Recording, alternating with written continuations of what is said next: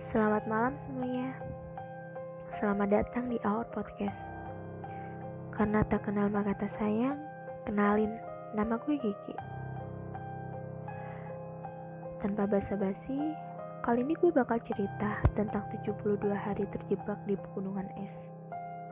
Korban pesawat jatuh yang terpaksa jadi kanibal demi bertahan hidup. Roberto Canisa dan Nando Parado adalah dua dari 45 penumpang pesawat Uruguay 571 pada Jumat 13 Oktober 1972.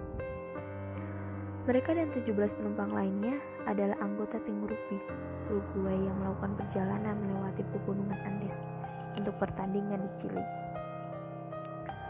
Roberto Canisa menyadari bahwa penerbangan ini diselimuti awan yang begitu tebal sehingga jarak pandang hampir nol. Naas, para pilot tak sengaja salah pembacaan saat menavigasikan pesawat. Sampai pada akhirnya, sang pilot melihat punggungan gunung di depan mereka dan terlambat untuk menyelamatkan pesawat. Pesawat menabrak puncak, tabrakan yang merobek sayap dan langsung membunuh beberapa penumpang dan meninggalkan korban yang terdampar di suhu dingin gunungan Andes. Udara dingin adalah masalah yang paling merusak bagi para korban. Korban tidak menyiapkan pakaian untuk suhu dingin, dan pakaian paling hangat yang mereka miliki adalah jaket olahraga. Mereka juga mengalami permasalahan akan air minum. Namun, beruntungnya salah satu anggota tim yang cerdik berhasil membuat baskom air menggunakan aluminium dari bangkai kapal untuk mencarikan es di gunung. Tapi masih ada masalah kelaparan yang akan menjadi masalah terburuk bagi mereka. Sering berlalunya hari tanpa tanda-tanda penyelamatan, Nando Parado mulai merasakan nafsu makannya naik ketika menatap daging kering di sekitar luka kaki seorang korban yang telah meninggal. Saya telah melihat daging manusia dan secara naruli mengakuinya sebagai makanan, katanya kelak. Mula-mula korban lainnya terlalu malu untuk mengakui keinginan memakan daging manusia. Setelah Parado secara tentatif menyatakan, ada banyak makanan di sini, tetapi Anda harus menganggapnya hanya sebagai daging. Teman-temannya diam, setuju. Tak dapat dielakkan lagi, para korban kecelakaan ini bergandengan tangan dan memberi izin satu sama lain untuk mengkonsumsi tubuh mereka jika nantinya tewas di gunung es tersebut. Beberapa saat kemudian, mereka mengambil gigitan manusia pertama. Seperti yang diingat Parado, saya tidak merasa bersalah atau malu. Saya melakukan apa yang harus saya lakukan untuk bertahan hidup. Para korban sudah lama menyadari bahwa tidak akan ada upaya penyelamatan yang akan datang.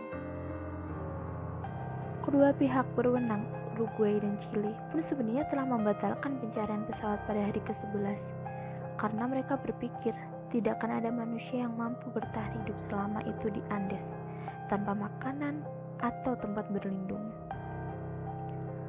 Mereka pun lelah menunggu Sampai pada akhirnya, sekitar 60 hari setelah kecelakaan, Roberto mendekati Nando dan berkata, "Sudah waktunya."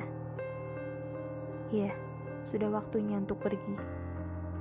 Bersama korban selamat lainnya, mereka mulai menempuh perjalanan sulit menuruni gunung dalam upaya putus asa untuk mengharap datangnya bantuan. Selama 10 hari perjalanan yang menyedihkan ini, Parado menyatakan pada Kanesa, kita mungkin berjalan menuju kematian, tapi saya lebih suka menjemput kematian daripada menunggunya. Hingga pada akhirnya, pada tanggal 20 Desember, ketika mereka berjalan di sepanjang sungai, Kanesa tiba-tiba berteriak, Saya melihat manusia.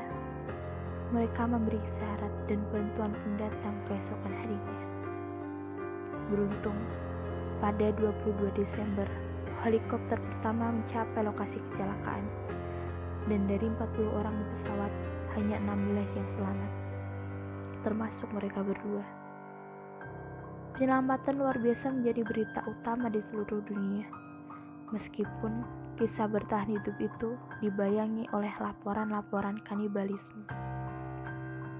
Meskipun masyarakat pada awalnya bereaksi ngeri, para korban memberikan konferensi pers yang sangat jujur yang menjelaskan keputusasaan dan perjanjian mereka satu sama lain. Setelah itu, kemarahan dan kengerian publik pun mereda, dan Roberto Canisa menjelaskan, Anda tidak akan pernah bisa dan tidak akan merasa bersalah atas tindakan yang tidak Anda pilih. Terima kasih, sekian, dan selamat malam.